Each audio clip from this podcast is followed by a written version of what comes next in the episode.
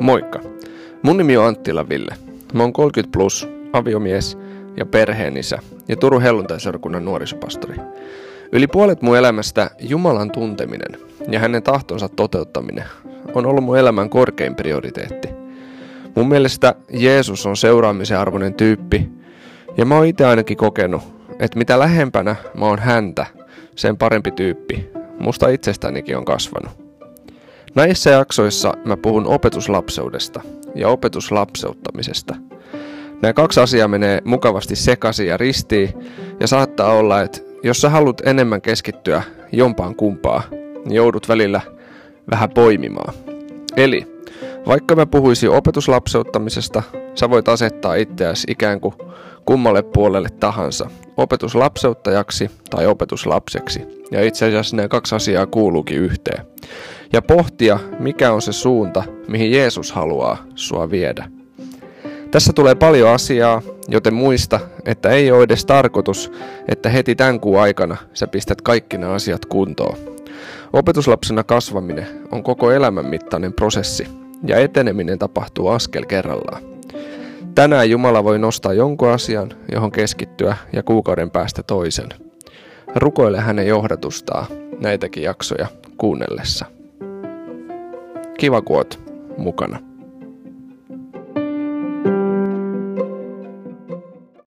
Kun puhutaan opetuslapseudesta tai opetuslapseuttamisesta, niin kyllä paras esimerkki raamatussa niin löytyy Jeesuksesta ja tutkitaan vähän tarkemmin sitten Jeesuksen tapaa opetuslapseutta, miten hän teki opetuslapsia. Ja voit myös kuunnella tätä siitä näkökulmasta, että millainen on Jeesuksen opetuslapsi, että mitä, mitä Jeesus haluaa sunkin elämässä ja mun elämässä tehdä ja vaikuttaa. Mitkä on semmoisia peruspilareita, joiden varaan se opetuslapseus perustuu. Muutama tämmöinen perusjuttu ensin pohjalle, mitkä on tärkeää muistaa. Opetuslapseus, eli opetuslapsena kasvaminen ja myöskin opetuslasten tekeminen on vapaaehtoisia asioita. Raamatun opettama elämäntapa ja raamatun opettama etiikka ja niin edelleen, niin sehän perustuu vapaaehtoisuuteen. Eli se perustuu siihen, että ihminen itse haluaa, haluaa mennä tätä kohti ja tutustua Jumalaan ja Jumalan tahtoon ja toteuttaa sitä omassa elämässään. Nämä ei ole sellaisia asioita, mitä pystyy pakolla ja pakottamalla viemään eteenpäin. Ja jos näitä pakolla ja pakottamalla viedään eteenpäin, niin tulee, tulee rumaa jälkeä. Eli Jumala kutsuu ihmistä yhteyteen ja vuorovaikutukseen kanssaan ja tämän yhteyden ja vuorovaikutuksen keskellä tapahtuu tämä sydämen muutos ja elämän muutos. Ihminen voi eheytyä ja parantua ja vapautua. Ja toinen tärkeä pointti, kun puhutaan Jeesuksen opetuslapsena olemisesta, Jeesuksen seuraamisesta, niin siihen liittyy tällainen persoonallinen side. Eli Jeesuksen opetuslapsi ei sitoudu ainoastaan hänen oppiinsa, vaan ennen kaikkea hänen persoonaansa. Eli Raamatussakin sanotaan Jumalan sanasta, että et, et ei pelkästään raamattu, raamatun teksti on Jumalan sanaa, vaan Jeesus itse on Jumalan sana. Eli Jumalan sana on persoona. Ja sä voit rakentaa tähän sanaan persoonallisen yhteyden ja siteen. Ja kun sä elät yhteydessä Jeesuksen kanssa, niin sun elämä alkaa muuttua pala palalta, askel askeleelta kohti hänen kaltaisuuttaan. Ja tästä päästäänkin kolmanteen tärkeään peruspointtiin liittyen opetuslapseuttamiseen. Se on ennen kaikkea suhde toimintaa. Se on suhdetta, se on yhteyttä. Ja Jeesus selkeästi, kun hän opetuslapseutti omia opetuslapsiaan, niin se yhteys ja suhde, nämä ihmissuhteet, niiden syventäminen ja vahvistaminen ja ylläpitäminen oli se A ja O. Katsotaan seuraavaksi Johanneksen evankeliumin ensimmäinen luku jakeesta 35 eteenpäin. Se, tämä on siis ensimmäinen tilanne, kun Jeesus kohtaa niitä henkilöitä, joita myöhemmin kutsutaan hänen opetuslapsikseen. Siellä Jeesus tapaa Johannes Kastajan ja hänen opetuslapsensa. Ja tämä tilanne alkaa sillä, että, että Johannes sanoo, katso Jumalan karitsa. Ja nämä kaksi opetuslasta, joista siis kerrotaan, että he on Andreas ja Pietari, niin he kuulee nämä Johannes Kastajan sanat ja tulee kohtaamaan Jeesusta. He kysyvät, että kuka sä oot, missä sä asut? Jeesus sanoi, että tulkaa katsomaan. Ja täällä kerrotaan, että Andreas oli siis toinen näistä ja Pietari oli toinen näistä. Ja Andreas oli se, joka kutsui sitten Pietarinkin Jeesuksen luokse. Ja mielenkiintoista on nyt siis tämä, että Jeesus antaa näiden ihmisten tutustua rauhassa itseensä. Hän on heille vieraanvarainen, hän kutsuu heidät luokseen, kotiinsa, varmasti syövät siellä yhdessä. Ja ensimmäiset sanat, mitä Jeesus sanoo Pietarille, ne koskettaa hänen identiteettiään. Jae 42, eli Johanneksen evankeliumin ensimmäinen luku, jae 42. Sinä olet Simon, Johanneksen poika, sinun nimesi on oleva Keefas, se on kännettynä Pietari. Eli Jeesus puhuu Pietarille liittyen hänen identiteettiinsä. Jeesus vahvistaa Pietarin identiteettiä. Pietarihan nimi alun perin tarkoittaa tällaista kaislaa, ja se kuvaa aika hyvin Pietarin luonnetta. Hän oli tämmöinen tuulessa huojuva, helposti taipuisa, taipuva tyyppi.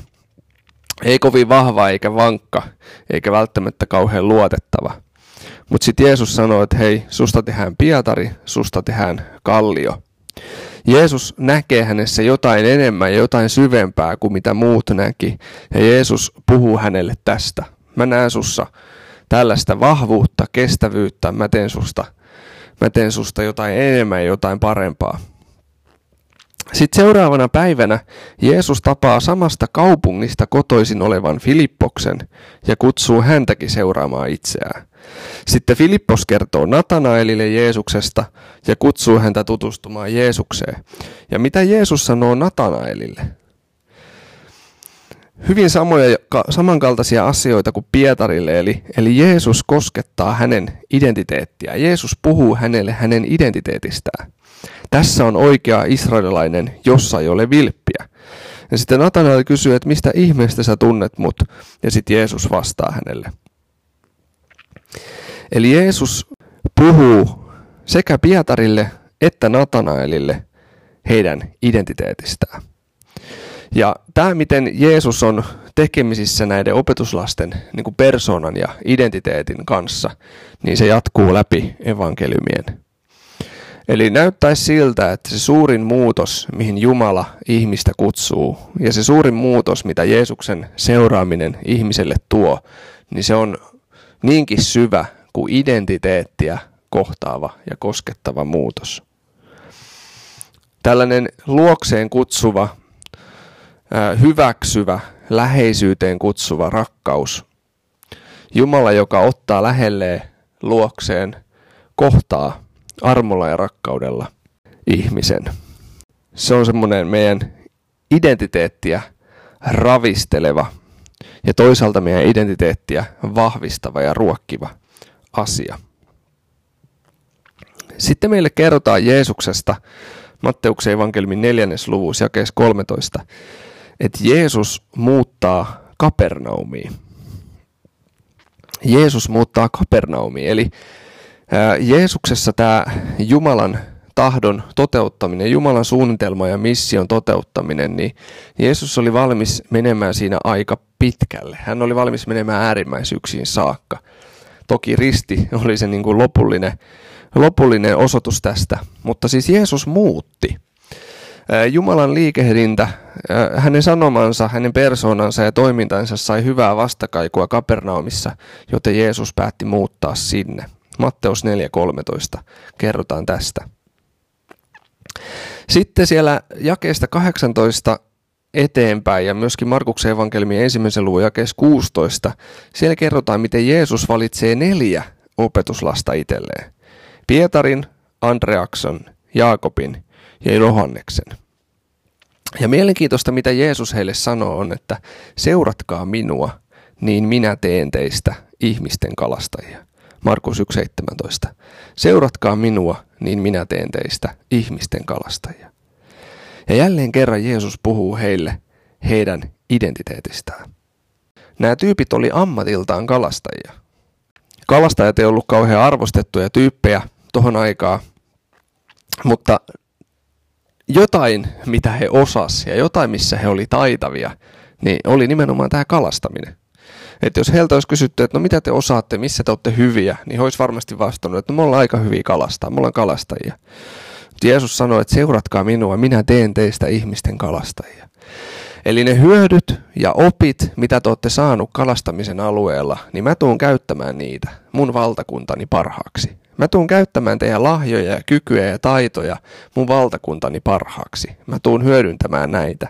Ja te saatte olla investoimassa johonkin vielä tärkeämpään ja arvokkaampaan kuin ruoka.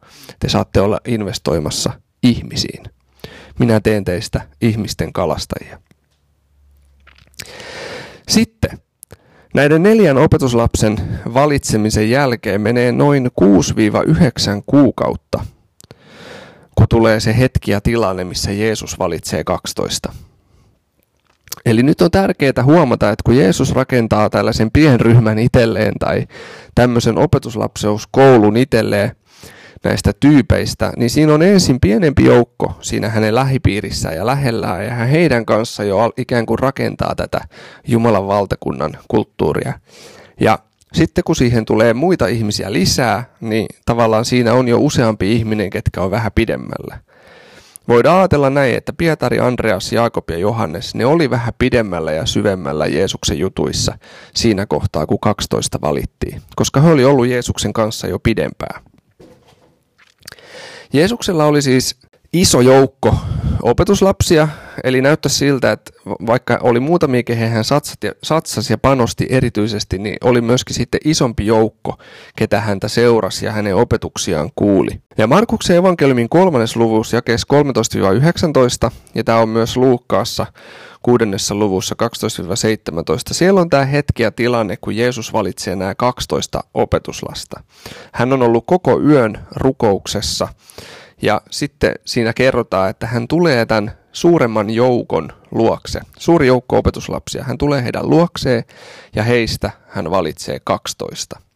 Ja sitten siellä kerrotaan, että heille annettiin apostolin nimi. Ja mun mielestä ei ole ollenkaan vähäpätöistä, että raamatussa nimenomaan kerrotaan nämä kaikki nimet.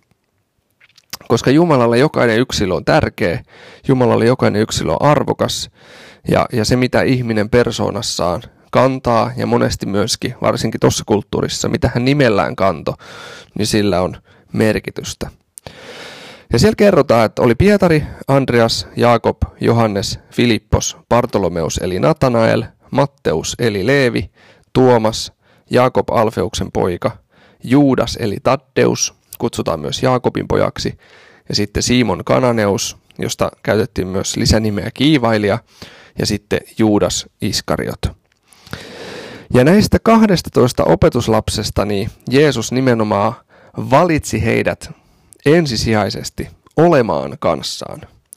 Markus 3, 14-15. Hän kutsui heidät olemaan kanssaan. Ja sitten sanotaan, että lähettääkseen heidät. Ja tämä nyt on se Jeesuksen opetuslapsen, Jeesuksen seuraajan korkein ja tärkein kutsumus. Olla Jeesuksen kanssa. Mä itse ainakin tämmöisenä aika toiminnallisena ihmisenä, niin mä oon taipuvainen, monesti ajattelee nimenomaan niin, että et, et korkein kutsumus on sitten nimenomaan tehdä jotain tai saavuttaa jotain tai, tai sitten vasta mä oon Jeesuksen seuraaja, kun mä toimin jollakin tavalla, teen jotakin, palvelen häntä jotenkin. Jeesus sanoi, että tulkaa olemaan mun kanssa. Hän kutsui heidät olemaan kanssaan.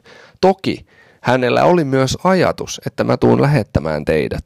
Mä tuun lähettämään teidät tekemään näitä Jumalan valtakunnan juttuja. Mä tuun lähettämään teidät just nimenomaan siihen ihmisten kalastamiseen ja niin edelleen. Mutta olla Jeesuksen kanssa on se ensisijainen juttu, se tärkein juttu, se suurin asia. Ja siitä oikeastaan kaikki muu kumpuaa. Ja raamatussahan nimenomaan samaistetaan Jeesus Jumalan kanssa. Eli Israelin Jumalan identiteetti, semmoinen ainutlaatuinen Jumala, yksi ainoa Jumala, pyhä Jumala, suuri Jumala, kaikkivaltias, kaiken luonut Jumala, niin evankeliumeissa samaistetaan, että Jeesus jakaa tämän saman Jumalan identiteetin. Juutalaiset ajattelivat, että Jumala on elämän lähde ja elämän antaja. Kaikki elämä on lähtöisin hänestä. Ja nyt Jeesus samaistetaan tähän samaan. Johannes sanoi evankeliumissa, alussa oli sana, sana oli Jumalan tykönä, sana oli Jumala. Eli Jumala on siis elämän antaja ja elämän lähde. Niin siinäkin mielessä tämä kutsu olla Jeesuksen kanssa niin kuin tärkeimpänä ja ensisijaisena asiana, niin niin se avautuu, niin kuin, että aivan totta muuten. Että jos kerta elämä on lähtöisin Jumalasta – niin, niin on luontaista olla tämän elämän lähteellä. Ja jos mä erkanen tästä Jumalasta, niin silloin myöskin elämä, se elämä, mikä on todellista elämää isolla eellä, niin se alkaa jotenkin vähetä tai pikkuhiljaa hävitä. Eli elämä on lähtöisin Jumalasta ja Jumalan läheisyydessä me tullaan osalliseksi siitä elämästä ja sitten meistä voi tulla myöskin astia, jotka jakaa sitä elämää eteenpäin. Eli kertauksena. Jeesuksella oli ensin nämä muutamat opetuslapset. Hän oli heidän kanssaan. Sitten hän laajensi sitä joukkoa. Siitä tuli yhteensä 12. Edelleen Jeesuksella oli tämä isompi joukko siinä mukana ympärillä, mutta nämä 12 on he, kehen hän erityisesti panosti ja satsasi. Ja tässä sitten pääsi muodostumaan ja rakentumaan niitä syviä ja merkityksellisiä ihmissuhteita. Ja on myös mielenkiintoista, että näin 12 tyyppiä, niin näissä oli tosi erilaisia ihmisiä. Että siellä oli tällaista kiivailijaa, josta siis ajatellaan, että hän oli selotti, tämmöinen vapaustaistelija, joka halusi nimenomaan vapauttaa Israelin kansan Rooman vallan alta. Ja nämä kiivailijat oli sellaisia, nämä selotit oli sellaisia, että ne nimenomaan veronkeräjä kohteli huonosti ja kaltoi ja, ja, ja haukkus. Ja sitten Jeesus, Jeesus valitsee omaan joukkoonsa myöskin veronkeräjä, eli Matteuksen. Ja joku pastori onkin joskus sanonut, että, että voitteko kuvitella niitä eh, iltanuotiolla niitä hetkiä, niitä keskusteluja, kun kaikki muut on jo nukahtanut ja sitten Simon ja Matteus pääsee vähän keskustelemaan politiikasta ja sen sellaisesta siellä on voinut olla ihan, ihan mielenkiintoista vääntöä. Sitten siellä oli tällaista aina mukana minä ensin tyyppistä Pietaria ja sitten oli tällaista Tuomasta, kenen oli aika vaikea, vaikea uskoa tai luottaa Jumalaa. Hän tarvitsi enemmän todisteita ja niin edelleen. Hyvin mori, moni, moni, monipuolinen ja, ja tota noin, niin voitaisiin sanoa jopa sekava, sekava seurakunta oli Jeesuksella koolla. Mutta kaikkien näiden elämässä tapahtui hyvää kasvua ja hyviä muutoksia. Yksi tosin sitten siellä evankeliumin loppuvaiheessa kerrotaan, että yksi, yksi alkoi lähteä aika huonoon ja väärään suuntaan, mutta tuota, ei puhuta nyt sitten siitä. Ehkä vielä voisi nostaa Jeesuksen opetuslapseuttamisen otteesta tällaisen mielenkiintoisen seikan. Nämä rabbit eli hengelliset opettajat, joita tuohon aikaan oli, niin, niin heillähän ei ollut opetuslapsina naisia. Nainen oli sen yhteiskunnan tällaisten rakenteiden siinä mielessä ulkopuolella, että ei, ei voinut todistaa oikeudessa tai ei voinut opiskella esimerkiksi sitä Tooraa ja kirjoituksia. Ei voinut panostaa tämmöisiin tavallaan, jos ajatellaan, että ne oli sen ajan tällainen ura, ura, mihin haluttiin tai mitä haettiin, niin ei ollut naisille mahdollista. Naisten tehtävä ja rooli oli erilainen. Jeesuksen opetuslapsina oli myös naisia. Luukas ihan erityisesti luvussa 8 jakeissa 1-3 mainitsee tämän ja, ja evankeliumeissa tulee useammalla, useammassa kohtaa esille tämä, että Jeesuksella oli opetuslapsina naisia. Ja tämä oli hyvin poikkeuksellista ja tämä oli hyvin harvinaista. Ja se, että Jeesus nyt vaikka ottaa Marian siihen jalkojensa juureen oppimaan häneltä. Olet ehkä kuullut tämän tilanteen, kun Jeesus on siellä Marta ja Marian kotona. Ja Martta puuhailee siellä keittiössä touhua, leipoo ja mitä lie tekeekään, siivoo ja niin edelleen. Ja Maria vaan töllöttää siinä Jeesuksen jalkojen juuressa. Kuuntelee Jeesuksen opetusta ja, ja, ja seuraa hänen elämäänsä ja on siinä ikään kuin opetuslapsena. Ja Martta sitten sanoo, että hei, että voisiko sä nyt Jeesus sanoa tuolle Marialle, että tulee tänne jeesaamaan mua, että mä yksin täällä väkerä ja puuhaa. Jeesus sanoi, että ei, että Maria on valinnut hyvän osan ja sitä ei oteta häneltä pois. Ja se, että Jeesus päästää Marian tähän jalkojensa viereen, tähän hänen läheisyyteensä, kuulemaan ja oppimaan ja vastaanottamaan totuuksia ja Jeesuksen elämäntapaa, niin se tarkoitti nimenomaan sitä, että nyt kun sä opit ja saat ja sisäistät, niin sä voit jakaa tätä myös eteenpäin. Eli sä voit alkaa opetuslapseuttamaan myös toisia. Se oli siis väistämätön seuraus tästä rabbin opetuslapsena olemisesta, että sitä jaetaan myöskin eteenpäin. Ja tämä oli poikkeuksellista tuohon aikaan ja tuossa kulttuurissa, että naiselle ja naisille tarjottiin tällainen mahdollisuus. No sitten Jeesuksen tähän opetuslapseuttavaan otteeseen ja opetuslapseuttamiseen. Siihen kuuluu myös kaksi tällaista mielenkiintoista mainintaa. Ensimmäisestä kerrotaan Matteuksen evankeliumin 10. luvussa jakeista 1-15. Siellä puhutaan 12 ihmisen lähettämisestä. Eli Jeesus siis lähettää heidät. Siellä sanotaan näin. Jeesus kutsui 12 opetuslastaan luokseen ja antoi heille vallan ajaa ulos saastaisia henkiä ja parantaa kaikenlaisia tauteja ja vaivoja. Nämä ovat niiden 12 apostolin nimet. Ja sitten kerrotaan, ketä ne oli. Sitten Jeesus antaa heille ohjeet ja kun he tulee takas, niin he kertoo, mitä siellä on tapahtunut. Eli Jeesus lähettää nämä 12 tekemään periaatteessa samoja juttuja, mitä hän itse oli tehnyt. Markus kertoo tästä luvussa 6 ja Luukas kertoo tästä luvussa 9. Ja sitten Luukkaa evankeliumin luvussa 10 mainitaan, että hetken päästä Jeesus tekee tämän saman asian 72 ihmiselle. Eli Luukkaa evankeliumin luku 10 jakeesta 1 eteenpäin. Sen jälkeen Herra valitsi 72 muuta. Eli onko peräti eri tyypit kokonaan kyseessä kuin mitä oli nämä 12. Ja lähetti heidät kaksittain edellään jokaiseen kaupunkiin ja kylään, jonne hän itse aikoi mennä.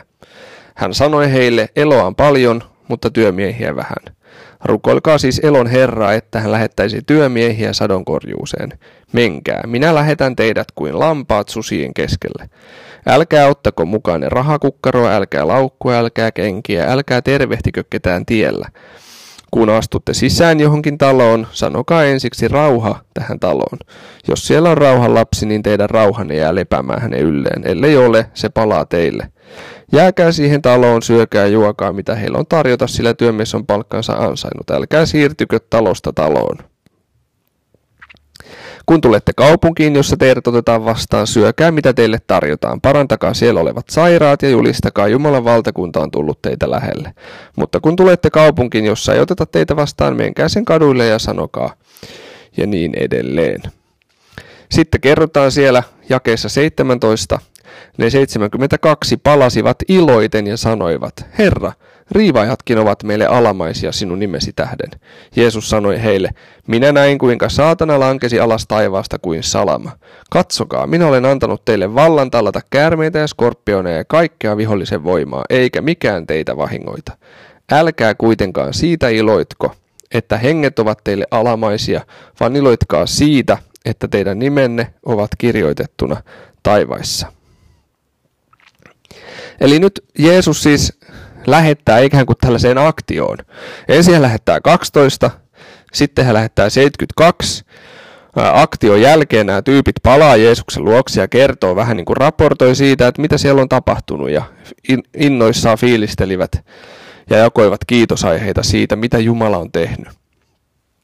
Eli Jeesuksella oli ihan selkeä ajatus että tämä kaikki, mitä tapahtuu ja mitä Jumala haluaa tehdä, niin se ei ole vain minun varassani, vaan minä valtuutan myöskin toisia tekemään näitä juttuja. Ja mä annan heille semmoisia sopivia askeleita, sopivia haasteita toteutettavaksi. Välillä me huomataan evankeliumissa, että esimerkiksi Jeesuksen omat opetuslapset, niin, niin ne ei pystynyt tarttumaan kaikkiin tilanteisiin tai kaikkiin haasteisiin. Ja se oli ihan ok, se oli ihan fine. Totta kai Jeesusta harmitti ja hän, hän välillä nuhtelikin heitä heidän epäuskostaan. Mutta että Jeesus selkeästi määrätietoisesti kasvatti heitä ja, ja antoi heille, antoi heille niin kuin uusia uusia haasteita ja tai uutta vastuuta. Että he pääsi kasvamaan siinä omassa palvelutehtävässään ja oppivat vielä lisää luottamaan Jumalaa ja näkemään Jumalan, Jumalan ihmeellisiä tekoja.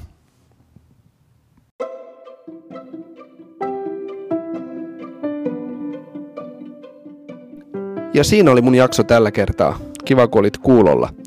Lähettiin liikkeelle siitä, että Jeesuksen seuraaminen, Jumalan lapsena oleminen ja kasvaminen, se on vapaaehtoista ja on kyse suhteesta persoonaa, eli suhteesta Jumalaan, suhteesta Jeesukseen. Sitten käsiteltiin vähän Jeesuksen tapaa tehdä opetuslapsia, sitä miten hän kutsui nämä ihmiset luokseen lähelle ja hän kutsui heidät yhteyteen ja miten hänen tarkoituksena oli muovata ja muuttaa heidän identiteettiään kohti sitä, minkä Jumala on luomistyössään heihin tarkoittanut ja suunnitellut että he oppis ulos sellaisista asioista, mitkä ei ole heille ja heidän ympäristölle hyväksi. Sitten todettiin, että Jeesus muutti tämän oman missionsa tähden. Hän oli niin sitoutunut missioon, että hän oli valmis muuttamaan ja hän muutti Kapernaumiin. Lisäksi nähtiin, että Jeesuksella oli näihin erityisesti näihin 12 opetuslapseen. Hän oli läheinen ja lämmin suhde. Hän vietti todella paljon aikaa heidän kanssaan. Ja todettiin, että se miten Jeesus piti opetuslapsina naisia, niin se oli hyvin poikkeuksellista tuohon aikaan ja tuossa kulttuurissa. Nähtiin myös, että Jeesus valtuutti nämä ihmiset tekemään sitä samaa, mitä hän oli itse tehnyt. Hän lähetti heidät ikään kuin tämmöiselle aktiomatkalle.